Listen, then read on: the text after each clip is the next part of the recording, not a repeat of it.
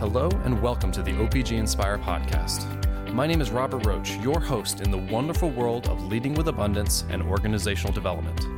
Thank you for taking the time to listen to this podcast. And if you find it insightful, please leave a review online or share it around with some of your friends. Today, I sat down with Laura Freebairn Smith, co founder and partner at Organizational Performance Group.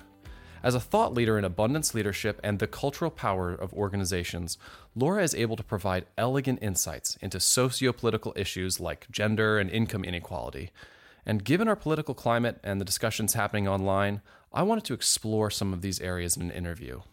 She will also be a keynote speaker at the Women in Strategy Summit on February 28th in New York City. So if you're inspired to hear more from Laura after this interview, be sure to search Women in Strategy Summit online. With that, my interview with Laura Freebairn Smith. Uh, we're live. Laura, welcome back to OPG Inspire. How's it been going over the last couple months? It's been very good. It's nice to be back, and we've been busy at OPG, and I'm delighted to be back to talk about some more management leadership issues. That's awesome. So, uh, before we get going, uh, just for a refresher, could you quickly give us a little information about your background and what brought you to be partner of one of the top boutique consulting firms in the United States. Be delighted to. So, my background includes a series of work and educational opportunities, all leading to a deep curiosity about how organizations are run and helping them run better. So, my background includes a BA from Berkeley in philosophy and political science, an MBA from Yale, and a PhD from Saybrook University in organizational systems. So that's my academic training. My hands on experience ranges from four years in a refugee camp on the Thai Cambodian border to being the director of organizational development for Yale and now a partner at OPG. So, those combined, the experiences and the education, really have stirred my curiosity and fed my mind about how we can make organizations better. Since we spend so much of our life in them, I think it makes sense to study them deeply and see if we can make them the transformative vehicles they can be. Um, so, the reason that I brought you in here today is that I see you as a thought leader in many respects of leadership and many respects of how to run companies well, um, and especially how to run companies well when there's a lot of issues happening in the socio political realm, just basically what's happening right now in the United States. And uh, we've been seeing a lot of stories and opinions in the media about disparities and gender equality in the workplace. We have a lot of heated exchanges, uh, things about hiring bias, the pay gap, and larger discussions about whether capitalism is uh, naturally producing these kind of inequalities. So, if we were to begin this conversation with a clean slate, where would you start? So let me just make sure I got the question right. So when you say if we began the conversation with a clean slate, are you asking if we were creating organizations from scratch and our political models from scratch? Mm, that's a great question. I think actually it'd be coming from a lot of these conversations we see in the media are very heated. And I think, you know, people are wondering how they can have a conversation about this. How do we have this conversation in such a way that we're able to avoid the problems that we're running into in the mainstream media of of immediately starting from a place of conflict rather of looking for a resolution. Right. Okay. Uh, so the question that you asked about gender equity and I think just basically gender relationships in the workplace and how we get from this contentious place that we're in to a more fruitful, productive dialogue and I would offer a fruitful and productive system. So, one of the things we want to focus on also is solutions. So, there's dialogue and there are solutions. So, let me unpack this a little bit. And if we had hours for the conversation, we might go way back in time to when human beings st- first started forming in groups and over the trajectory of human history, what has created both hierarchy, male dominance, um, and other built in assumptions about how men and women should relate. And so I, I want to just give a tip of the hat to that work of so many anthropologists, sociologists, and others um, that maps that. And I encourage the listeners to go and read things like um, Elaine Pagels' The Gnostic Gospels and other works of that ilk that, that map it so we can understand history. We all got here together. And so we need to understand what bargains we made with each other along the way that created a system that has such uh, difficult inequities between the two genders. The other thing I want to say as we eventually talk about the current situation is just the last 50 years of transformative change.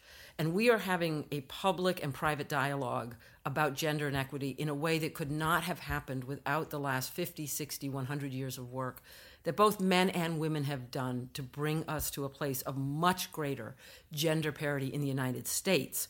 Uh, than we would ever have had. So you look at people like Gloria Steinem, other feminists, um, the uh, Susan B. Anthony, who helped get the vote, uh, men who stood by them to do that. So I, I want to acknowledge that that is worth reading about and understanding deeply. So to me, we're at an, an inflection point at, in a conversation as two genders, as they are currently divided.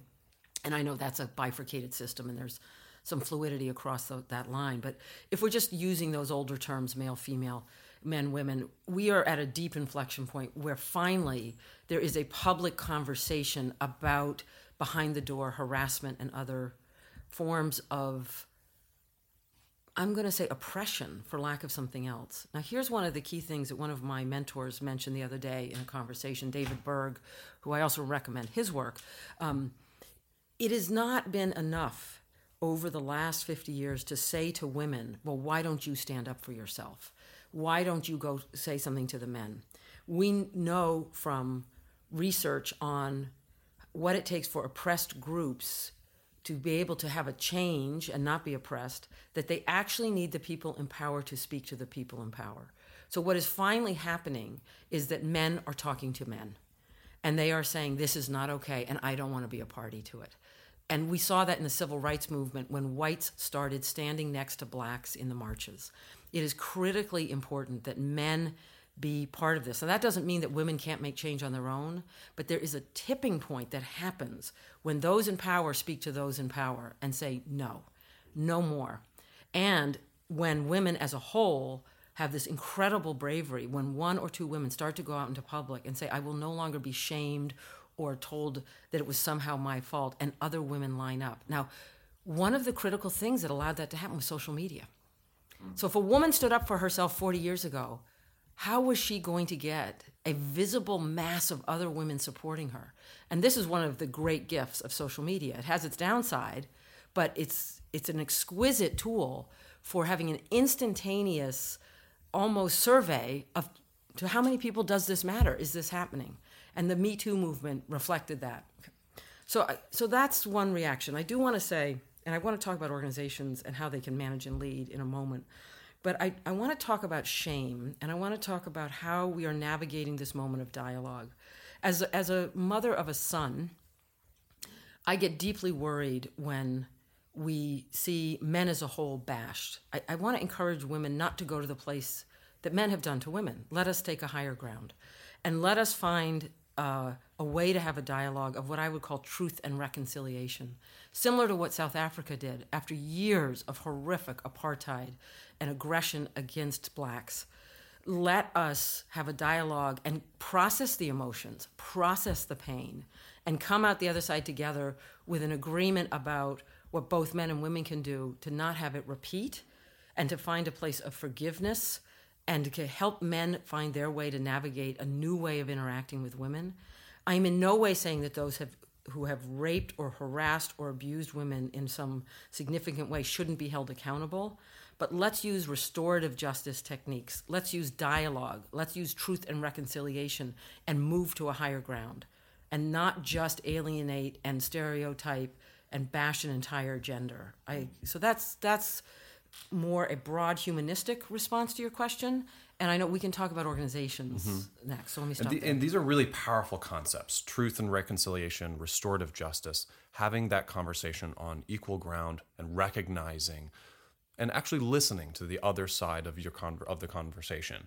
Um, now, often, you know, when these, you know, we're going back to organizations, when these leaders, you know, are seeing that there's these major issues, hot button issues happening in the media, people are bringing it up. People are coming to them saying, you have to deal with this. And uh, we'll I'll usually see some sort of policy change. Uh, you know, the leader will say, well, okay, we're going to make this change in policy and that will fix the problem. Um, Why does that work? And why or why not? Okay. So that's so now I want to go to the space where we talk a little bit about capitalism versus other models of political organizing. And I want to talk about systems change and then what leaders can do in the microcosm of their own organization. So I, I want to be very transparent here. I'm not a fan of unbridled market driven capitalism. I don't think it works. I think it comes from an older paradigm about um, hierarchy and let me get as many resources as I can, and it doesn't fundamentally work. I think modified capitalism, a kind of uh, with a little bit of socialism thrown in. I'm not a political theorist, so I want to be careful that I don't overstate my credentials here. But to me, just as a layperson, as a citizen, when I look at countries like Sweden and Norway and others, those to me personally feel appealing. That we have a group sensibility, that it is okay to not have uh, huge amounts of money, that I have enough to live on. I have a, a little bit more than that, so I'm a little more comfortable than just enough to live on, but a deep sense of sharing and caring. Um, so I want to be clear about my politics to the listeners. I, I definitely lean to, towards that side. Um, that said, I think that what we keep doing, at least in the United States, is we keep throwing band aids on the system. We put these patches, these laws get layered on, these policies get layered on. And what I would hope at some point in this country is we really step back and say, look, we created a system now 250, 260 years ago, and maybe we need to rethink some of the underlying ways it works. And those would be things about what we consider a right. And there's some things there that we don't we don't consider healthcare a right uh, we don't consider the environment having its own rights. And there's some things that we have grown out of. We've gotten smarter than 250 years ago. We know more. And our system was built with people who didn't know as much as we do. And I would love to see this country take a step back in some way and say, what are the fundamental drivers of our system and do we want to tweak those instead of layering on policies to adapt to it? Mm-hmm. So that's that's at the political system level, and that's a personal view. And again, I'm not an academician in this domain, so I'm sure there are theorists who would have a lot to say about whether I'm on target or not. But I do know a lot about organizations, and I know a lot about leading. So let me say some things there. I believe that in the current system we have, the organizations serve as a primary cultural driver. And partially because right now our government system is not working well. It will work well again in the future. I'm an optimist, and it has worked well in the past. And hopefully, if we make some of those systemic changes to our government, it will work even better in the future. I have to be an optimist in that regard. In the meantime, organizations, for profit, nonprofit, are driving culture and they're driving people's daily experience of reality. So, what I want to encourage leaders to do is to think about their organizations as microcosms of what is possible.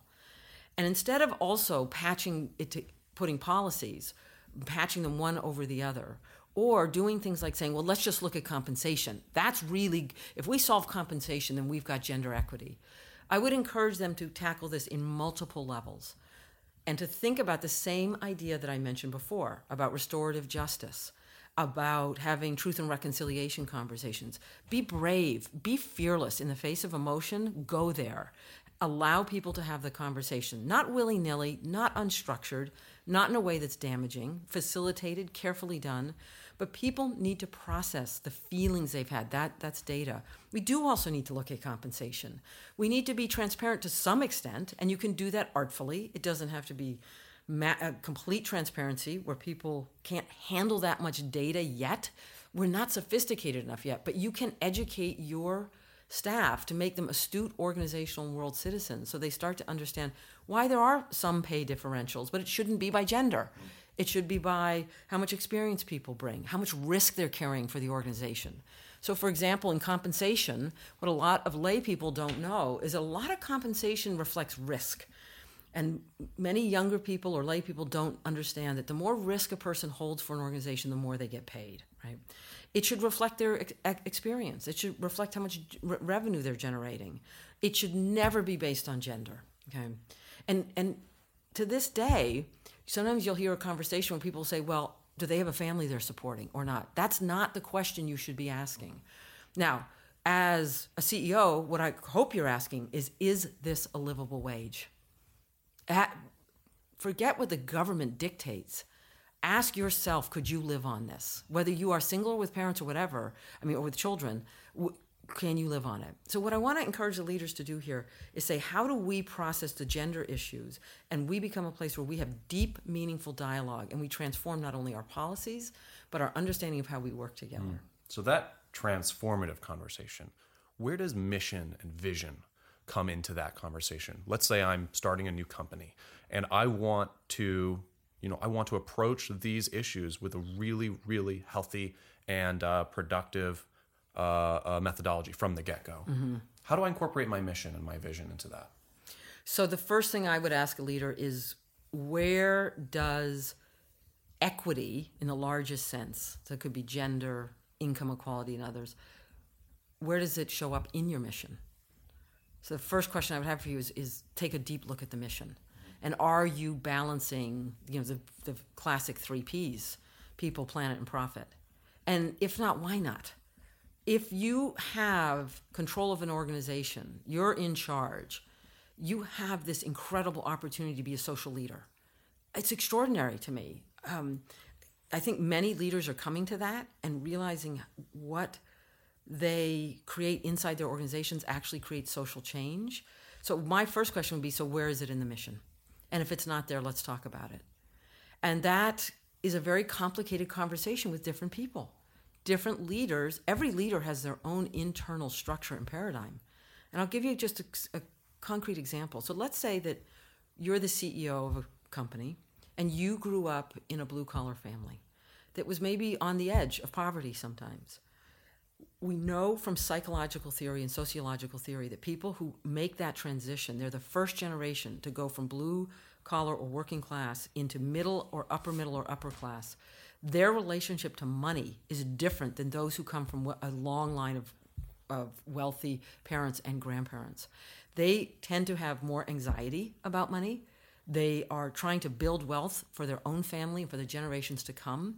And so sometimes there's an overcompensation and there is a fear of, um, I'm not going to say fear of sharing because that's not true, but there is there's a different relationship to it and keeping it. Now, mm-hmm. the people who come from very wealthy families also can be can have a lack of sharing or fear around money, but it manifests differently. So one of the things leaders need to do is say, what's my relationship to money? What's my relationship to wealth? How much is enough? And at what point do I say, I have more than I need, which is in our household the rule for whether we're rich or not is that we have more than we need. And then how do I use that to start sharing it in thoughtful ways that transform other people's lives? Listen, I just want to say one thing. The, the, the older I get, the more I realize that you have to have a certain amount of money to not have anxiety. That is the truth of the world. And when you are poor, and if you have never been poor, you don't under if you've never been poor, you don't understand the daily anxiety that people without money feel, the deep fear. And we have in this country a very false dialogue about well bootstrap yourself up you should be fine and it's often said by wealthy people to poor people and it we have got to come to a place, I think, where everybody has a minimum income so that they can relax psychologically and then manifest all the things they have to give to the culture. But without a minimum level, without having to go day to day worrying about feeding your children, it's hard to do things that are meaningful and powerful. Mm. And I think there's a lot to be said about a, a, a population's potential and that you know, when you are able to remove things like constant anxiety and constant backpedaling and trying to climb out of a bucket that you were placed into, uh, there's a you know there's things like you know inherent intelligence and brilliance in our population that can never be tapped into. You know, doing programs like that potentially in some sort of future that would be amazing because we can tap into a potential in our population that is completely un, untapped into right now. Yeah. So look, if you, I just want to say one other thing about this before we go on to the next question. Um, there is a lot of fear in some portions of the American political uh, leaders and in the population that if you establish a minimum income, that people are going to get lazy. And I would offer that the data shows that's not the case. And I want to give a tip of the hat and suggest to the readers that they go to the website of a group called Give Directly. And I have for a long time felt, and I'm going to say something that's going to be um, contentious, that the nonprofit system we've set up is not actually changing the underlying systems. We have been for years giving money to nonprofits, and these systems persist. I'm not saying that we don't need some of the nonprofits, but there it, it is a question in my mind why our current nonprofit charitable system has not transformed. The underlying issues of the problems. We keep doing handouts, we keep doing patchwork.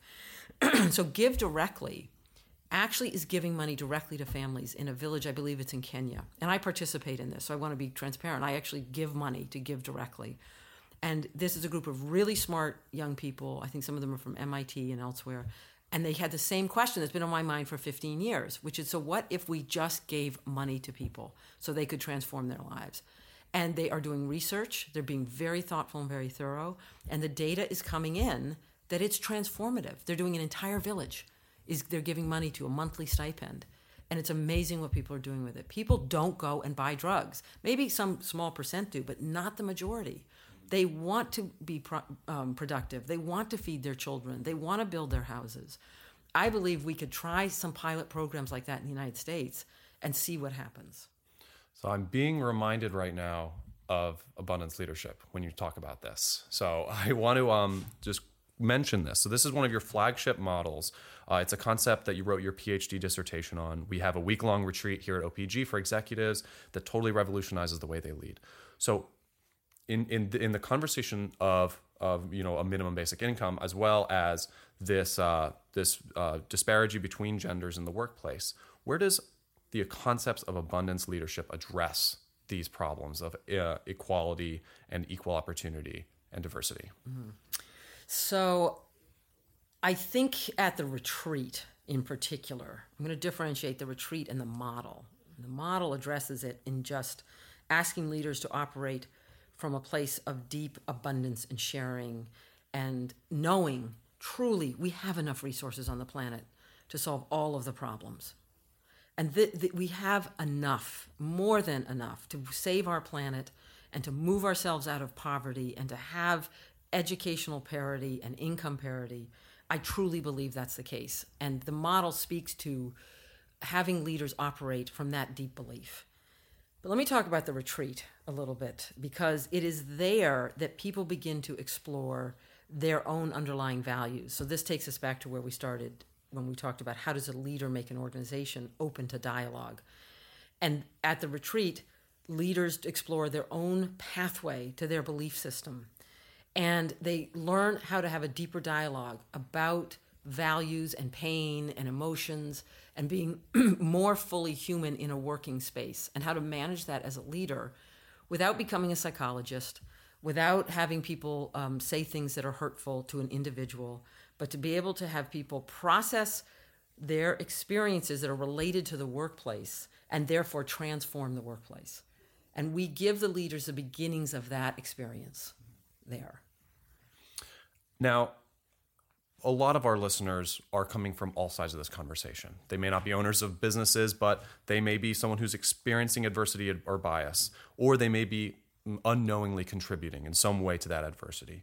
So, for those who may be experiencing it or contributing it, how do you become self aware? And how do you knowingly contribute in a positive way to a better future for your community, for the people that you go home to every day, and uh, for whatever organization or group that you're a part of.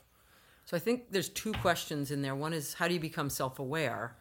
And then how do you contribute in your own life in different domains to making change? And I think that question is beautifully sequenced because first we have to become self aware. Otherwise, we're not even aware that we need to make a change. And the self awareness is an individual journey.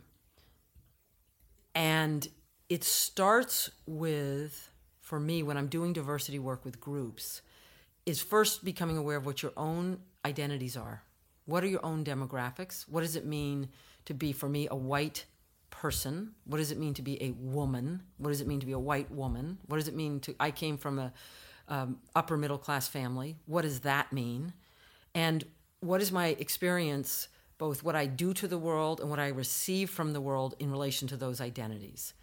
And that's to get to that awareness, you need a guide of some kind. You need to be either in a workshop, you need people asking questions, you need to be reading, you can be watching videos that raise your consciousness.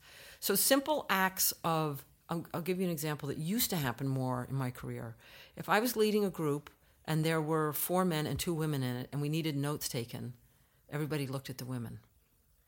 Just becoming aware of that. That sounds simple, especially to people in a younger generation. They would be more conscious of that because you've had all this training in the schools and in workplaces. But back in my day, when I was starting my career, nobody noticed that. It was just normal. So the first awareness is to look at what normal means for different people.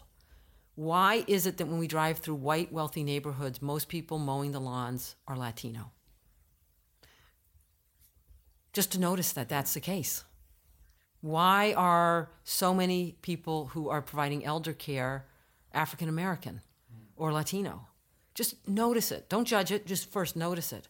And then start to ask yourself what elements in the system created that? Do we want that to be the case? Where, where do we want to be? And then finding a way to start having dialogue. So that's that's the awareness part. And then you asked about what, what can you do?